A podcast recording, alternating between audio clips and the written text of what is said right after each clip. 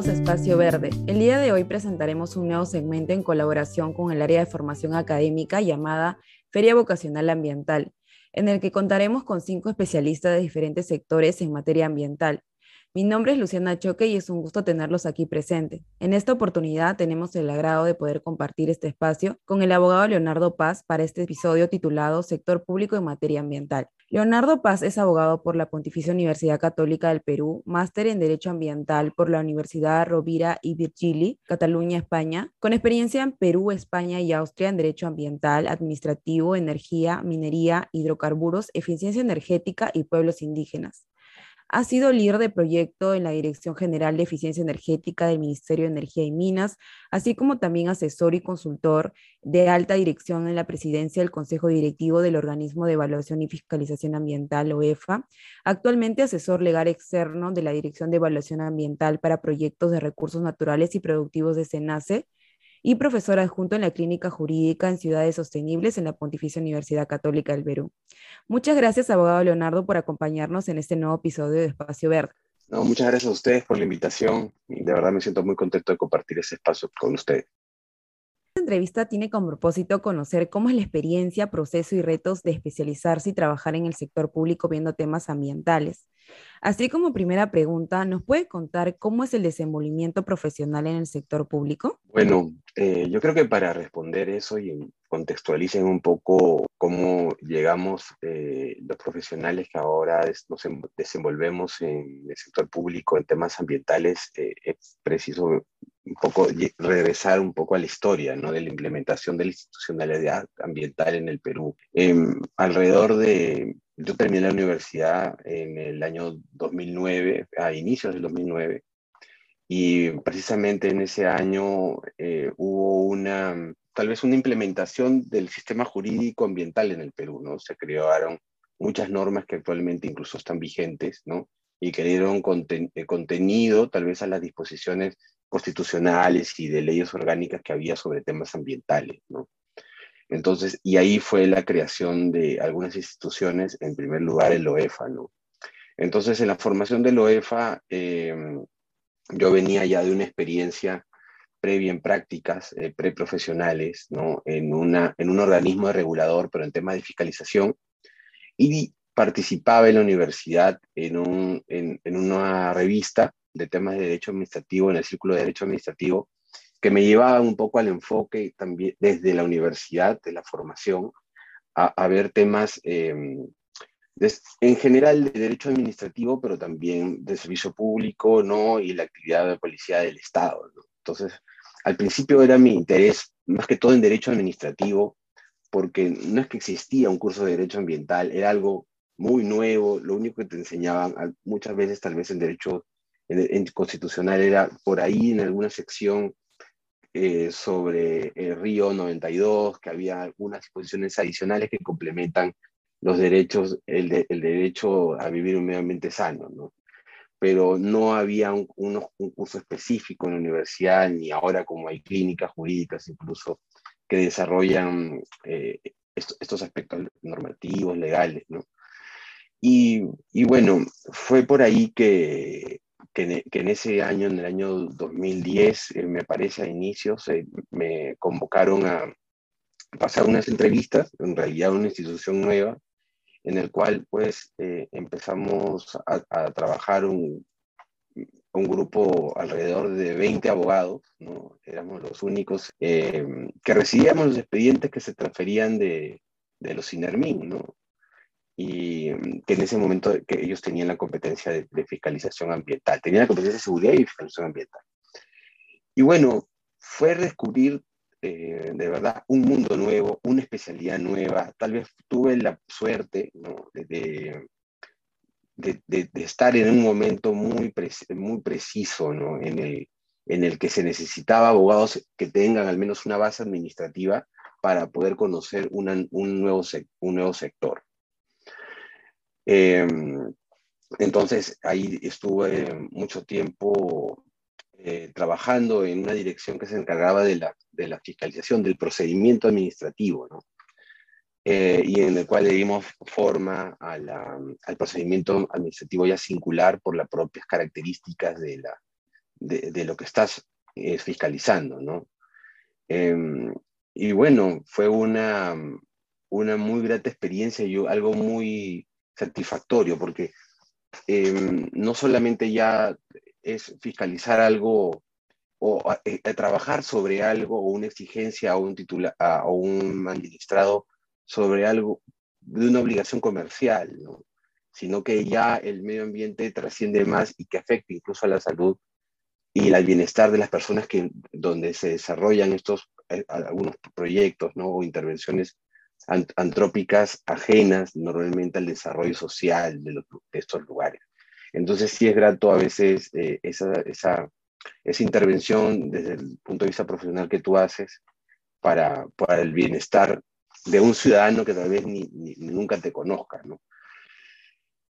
Ahí me nació la, el interés por el tema del derecho ambiental. Eh, había muy poca literatura sobre, sobre derecho ambiental, venía de España, ¿no? Todo, eh, todo venía de España, algo de Argentina, ¿no? Pero, pero básicamente la fuente que teníamos, ¿no? Era española. Y, y también hubo un momento antes de, de decidirme especializar en, en España sobre temas de derecho ambiental, que fue el pasar por el Ministerio de Cultura, que me dio también una perspectiva social, más que todo a un grupo minoritario, un grupo vulnerable, al ver temas de pueblos indígenas, ¿no?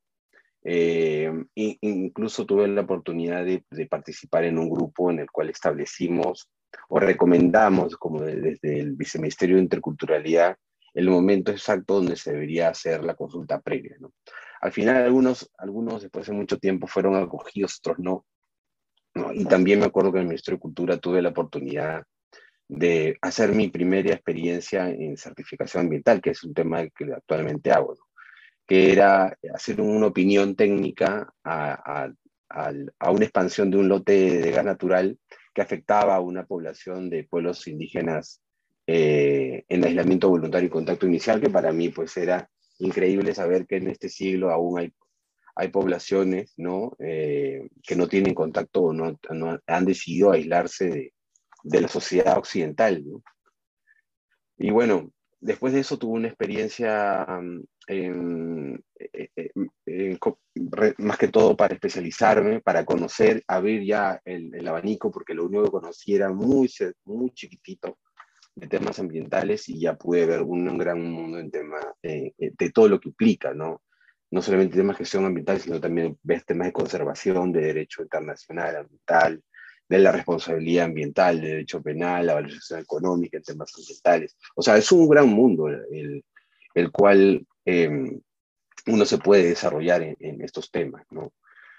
Em, y bueno, al, regresar, em, no te voy a negar que uno siempre está tentado a, ir al privado, obviamente ya de repente en cierta etapa de la experiencia profesional eh, suele ser más seductor el hecho de, de, trabajar en temas eh, para un cliente y no para el Estado. ¿no? Entonces, mm, pero eh, me surgió tal vez el, mm, el, el, por qué no hacerlo, algo que me guste desde otra perspectiva, ¿no? Y por eso me de Europa viene mucho con el tema de energías renovables que aún aquí todavía sonaba muy suave en el 2014, ¿no? Y, y, entré, tuve la suerte de, de, trabajar en, en, en, la Dirección General de Eficiencia Energética y liderar un, una implementación de,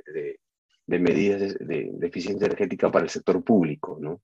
En el cual estandarizamos muchos, muchas eh, características de productos que se debían comprar, por ejemplo, algo que compra siempre el, Estado, pues son eh, computadoras, eh, impresoras, desde eh, aparatos de, refrigeración, que con un estándar de eficiencia para su disminución consumo y obviamente su disminuir la emisión.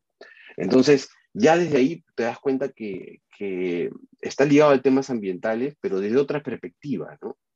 Entonces, fueron enriqueciéndome el, el, ¿cómo se llama? Mi, mi deseo, mi pasión por trabajar para, ya como servidor público, ¿no? Y decidido a, a tener esa, e, esa, e, esa línea profesional. Yo creo que, que si bien ah, puedo hacer otras actividades actualmente, eh, yo creo que nunca un servidor público va a dejar de amar su, su trabajo, ¿no? Y más si es que, si es que eh, tiene en, el, fondo de tu trabajo está el, salud y bienestar colectivo.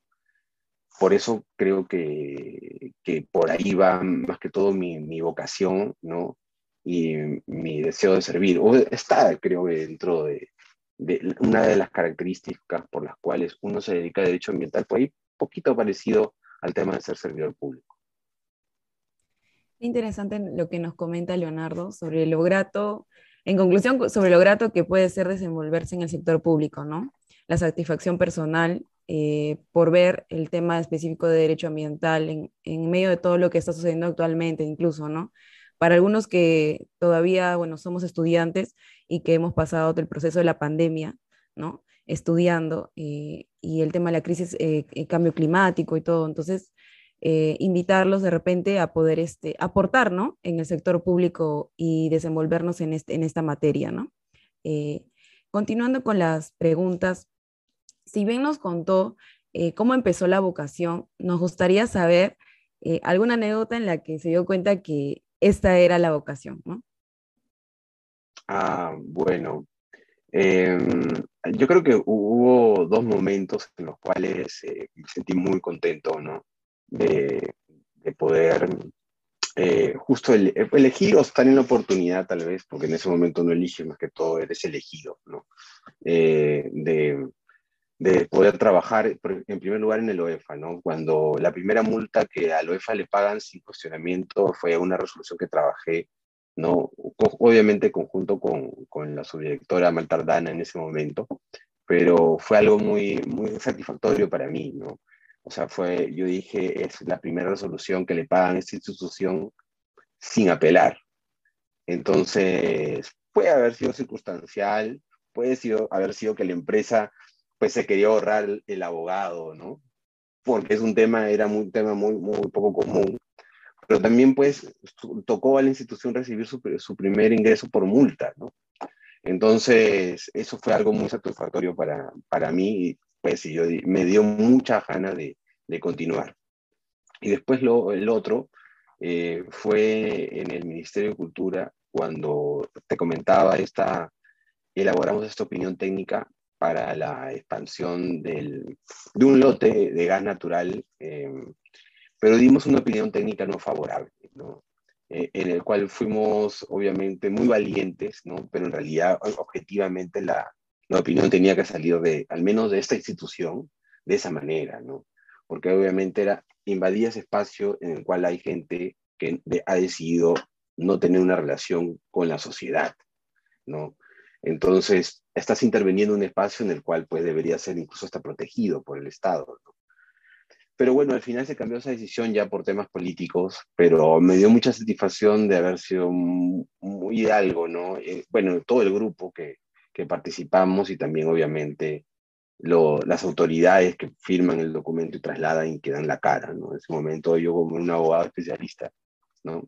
Eh, pero fuimos que le demos cuerpo a esa respuesta. Entonces, de verdad fueron momentos muy gratos. Y también eh, yo creo que el haber empezado en una institución, ¿no? Y haber empezado desde tú abrir los expedientes, desde que eres muy joven, ¿no? Conocer, preguntar y luego tener la oportunidad de ir como escalando, ¿no? Y progresando en tu vida profesional hasta que, la oportunidad que tuve de, ser asesor de, la presidencia del Consejo Directivo de la OEFA y, ya ver, entender eh, desde otra manera el, servicio público, ¿no? Ya desde un lado un, poco no técnico, sino también tener esa un poco, un poco, un poco más cerca la gestión pública, ¿no? Más de ser verla, ¿no? Ya dejar de ser un poco objetivo, ¿no? decir esto es A, más B A, B, no, esto no es así, ¿no? Tienes que un poco decir las cosas de una manera diferente. Me, me, enseñó mucho y me sentí muy grato también de, de poder llegar hasta, hasta este, ahí, ¿no? Y también, pues ahora poder eh, trasladar la poca experiencia que tengo en, la, en, la, en, la, universidad donde me formé, ¿no? Entonces eso también me gustó mucho, eh, que esta carrera y esta, esta carrera que he hecho y esta mm, en línea eh, de especialización que elegí, al final siento que, bueno, está sirviendo para que otros también estén, eh, al final estén atrás y demos la posta, ¿no? A los que nos toquen dárselas en su momento quedé con dos ideas muy interesantes sobre el tema de, bueno, la multa no impugnada, muy interesante, y el tema de certificación. Y bueno, luego el paso, el proceso, ¿no? El crecimiento en la institución hasta llegar al cargo de asesor es, algo muy, muy gratificante, que entiendo lo, lo procesó en ese momento. Eh, y bueno, algo que también eh, personalmente también me siento identificado con ustedes, que mientras vamos avanzando en la carrera, estudiando y luego egresando a la universidad, eh, vamos encontrando el camino, ¿no? Entonces nos vamos dirigiendo. Es como la vida que ya está el camino predeterminado y uno va siguiendo ese camino. Entonces no hay que sentirse presionados. Eh, y el camino te elige, como también comentaba, ¿no? Entonces, personalmente desde el colegio empezó la idea del derecho ambiental y luego fue madurando conforme avanzaba en la universidad, eh, gracias a que llevé justo el, el, curso de derecho ambiental en la universidad como un curso de electivo y bueno, luego el proceso fue así y fui avanzando, ¿no? Y espero también llegar a, lo que usted ha llegado y creo que muchos de nuestros oyentes también eh, tienen eh, metas, ¿no? Y sería muy, muy gratificante también que puedan llegar a, ser asesor, ¿no? De, la presidencia del Consejo Directivo de OEFA. Entonces, claro, y por qué no más incluso, ¿no? Claro, eh, presidentes del Perú.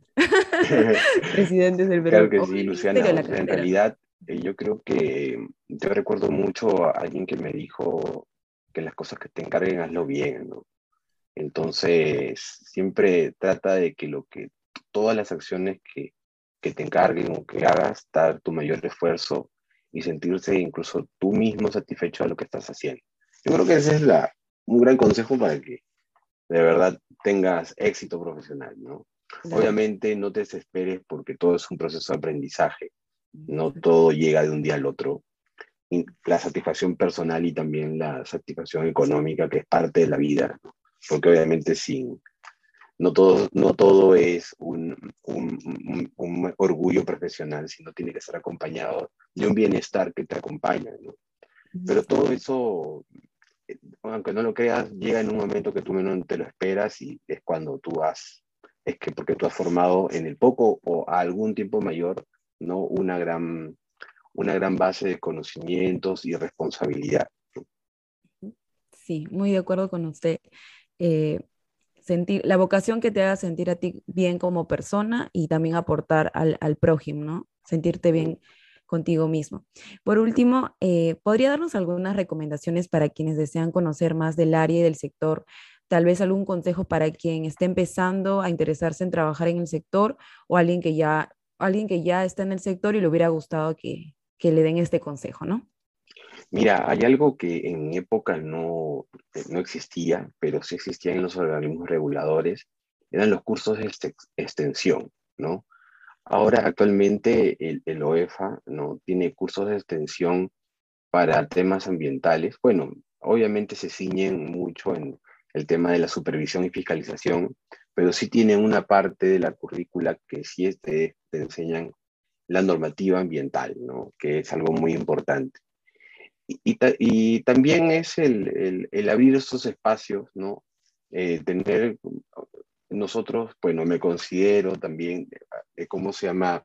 Parte de una generación en la cual es muy horizontal, ¿no? En que no existe esta, ¿cómo se llama? Esta gran diferencia que cuando, por ejemplo, estudié en la universidad, del profesor al alumno muy distante, ¿no? O sea, uno parado y hablando y hablando como profesor y ahora prácticamente esa educación no, no es la recomendada y lo que hacen es tratar de buscar una interacción. Es buscar una interacción, o sea, puedes escribirle a, a, un profesor, a un profesional sobre un tema que quieres investigar, conversar, tener, por ejemplo, antes era muy difícil que tal vez un profesional, un profesor, se tome un tiempo de su día a, a muchas actividades, pero por ejemplo, 20 minutos o 25, media hora que podemos conversar sobre un tema específico por Zoom, yo creo que es súper viable, ¿no? Yo creo que no tengan miedo, eh, hay muchos eh, espacios donde puedes conocer gente con tus mismas em, eh, intereses, ¿no? Como LinkedIn o entrar a los, a las, a los grupos ¿no? de estudiantes y conversar sobre el tema, abrir foros. ¿no? Yo creo que es muy, muy bueno. Y pues eh, a los que ya están decididos, ¿no? yo sí les recomendaría siempre eh, buscar una, una especialización en el cual te ayude mucho en, en, abrirte puertas en el mundo profesional. La mejor que puedan. Siempre, obviamente, todas son muy, muy buenas, pero siempre trata de que la que tú elijas esté bien satisfecha con ella. Muchas gracias por su respuesta, abogado Leonardo. Justo lo que estaba comentando sobre el tema de certificación y cursos de extensión, eh, comentarle a, los, a nuestros oyentes que los cursos de extensión se abren en ciertas épocas del año y, por ejemplo, lo tiene eh, el OEFA eh, o SINARMIN, ¿no? Eh, me parece también que la Bolsa de Valores también tiene su curso de extensión, entonces podrían empezar a investigar por ahí. Y los cursos también, por ejemplo, que da OEFA, porque en específico OEFA también da cursos y gratuitos, este, lo suben a las redes sociales de Instagram eh, o Facebook, publican que está abriéndose un nuevo curso para que los interesados puedan inscribirse. Entonces, quizás por ahí conocer un poco sobre el tema del derecho ambiental o empezar a conocerlo, ¿no? Si están interesados. Y bueno, este, eh, gracias, abogado Leonardo, por sus recomendaciones y, espero que sea de provecho para las personas que, están interesados en trabajar en el sector, en especialidad eh, del sector ambiental. Finalmente, muchas gracias por la entrevista, abogado Leonardo. Ha sido muy enriquecedor y nos ha podido ilustrar cómo es el trabajo en el sector público con la especialidad de Derecho Ambiental y los retos que suponen, así como los puntos a tomar en cuenta para identificar esta vocación y las recomendaciones a tomar en cuenta para esta profesión. Gracias, Luciana, de verdad, muy buen espacio. Eh, lo felicito a todos. Eh, hace un excelente trabajo y de verdad ayuda a, más estudiantes o interesados en estos temas a que puedan conocer y satisfacer sus intereses. De verdad les deseo lo mejor de los éxitos. Muchas gracias. Y para los oyentes, no se olviden de seguirnos en nuestras redes sociales como arroba para encontrar más novedades como este de actualidad ambiental. Gracias por estar aquí, que tengan un excelente día. Nos encontramos en los próximos episodios. Hasta luego.